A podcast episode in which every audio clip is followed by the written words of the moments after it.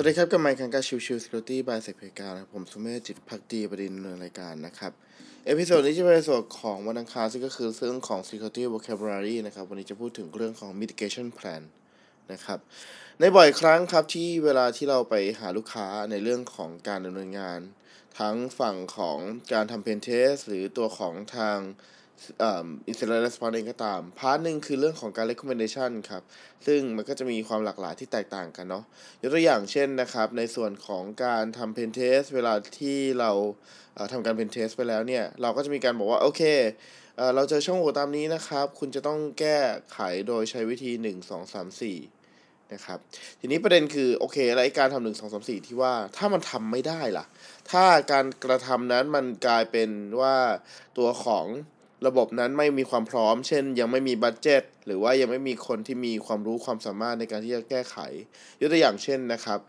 สมมุติว่าเราเจอว่าแอปพลิเคชันมีช่องโหว่แน่นอน root cause จริงๆ วิธีการแก้ไขจริงๆ คือการต้องแก้ไข source code ถูกไหมครับ แต่ในหลายองค์กรเองตัวของแอปพลิเคชันเองเนี่ยมันไม่ได้ถูก maintain ต่อ หรือแม้กระทั่งคนที่เป็นคนเขียนซอฟต์แวร์เองเนี่ยอาจจะไม่ได้มีความรู้ความสามารถในการ ทำการ sanitization หรือการป้องกันอื่น ๆ ใดๆของตัว source code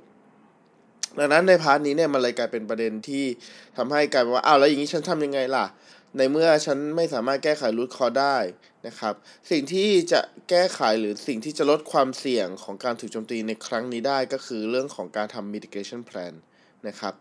การลดความเสี่ยงที่อาจจะเกิดขึ้นได้นั่นเองนะครับ ซึ่งการทำ mitigation plan เนี่ยมันเป็นแผนถ้ามองจริงมันคือแค่แผนชั่วคราวนะครับ ไม่ใช่แผนแบบถาวรร้อยเปอร์เซ็นต์นะครับ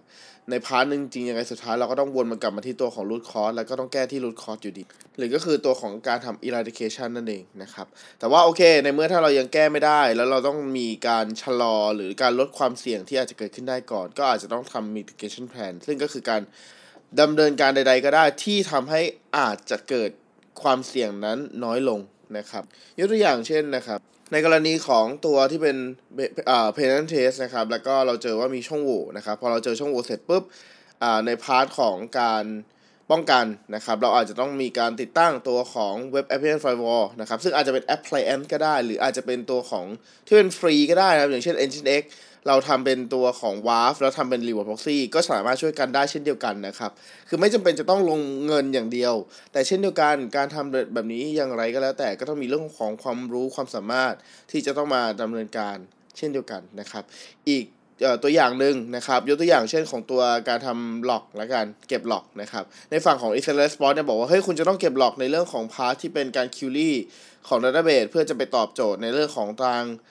พรบหรือว่าจะตัวของ standard ต่าง ๆ อะไรเงี้ยนะครับ ใน part นี้เนี่ย ถ้าสมมุติเราดำเนินการไปเนี่ย จะทำให้ตัวของ Database เองอาจจะมีตัวของ CPU ที่โหลดมากขึ้นนะครับ แล้วทำให้กลายเป็นว่ากระทบต่อการทำงานโดยปกติ ซึ่งดังนั้นมันก็เลยกลายเป็นว่าทำไม่ได้ part อีก part หนึ่งที่ทำได้นะครับ ก็คือเรื่องของการติดตั้งตัวของ Database firewall ด้านหน้านะครับ เพื่อจะทำการ audit หรือจะเป็นลักษณะของการทำ sniffing data แล้วก็ทำการ เก็บเรื่องของข้อมูลในเรื่องของการคิวรี่ก็ทำได้เช่นเดียวกันนะครับ ดังนั้นพาในเรื่องของการดำเนินงานเนี่ยมันมีหลากหลายนะครับ แต่ว่าเพียงแต่ว่าขึ้นอยู่กับตัวของทางบริษัท หรือว่าตัวของทาง management team เลยว่าเขาจะเลือกไปในที่ทางไหน แล้วก็สะดวกในที่ทางไหน เพราะว่าความว่าสะดวกในที่ทางไหนเพราะอะไรหมายความว่า ในการกระทำหลาย ๆ ครั้งเองเนี่ยครับเราไม่ไม่สามารถบอกได้หรอกว่าเออตัวขององค์กรนั้นนั้นทำไมไม่ทำอันนั้นทำไมไม่ทำนี้ เพราะว่ามันในส่วนมันมีเรื่องของการประเมินความเสี่ยงการจริงๆพูดไปแล้วในในช่วงหลายสัปดาห์ก่อนหน้านี้นะครับ มีการประเมินความเสี่ยงเสร็จแล้วดูว่าการที่ลงทุนไปแล้วจะคุ้มค่ากับการลงความเอ่อแก้ไขความเสี่ยงนั้นไหมด้วยนะครับ ดังนั้นในพาร์ทเหล่านี้เนี่ยสุดท้ายจะวนที่ไปที่ management เองว่าเออเขา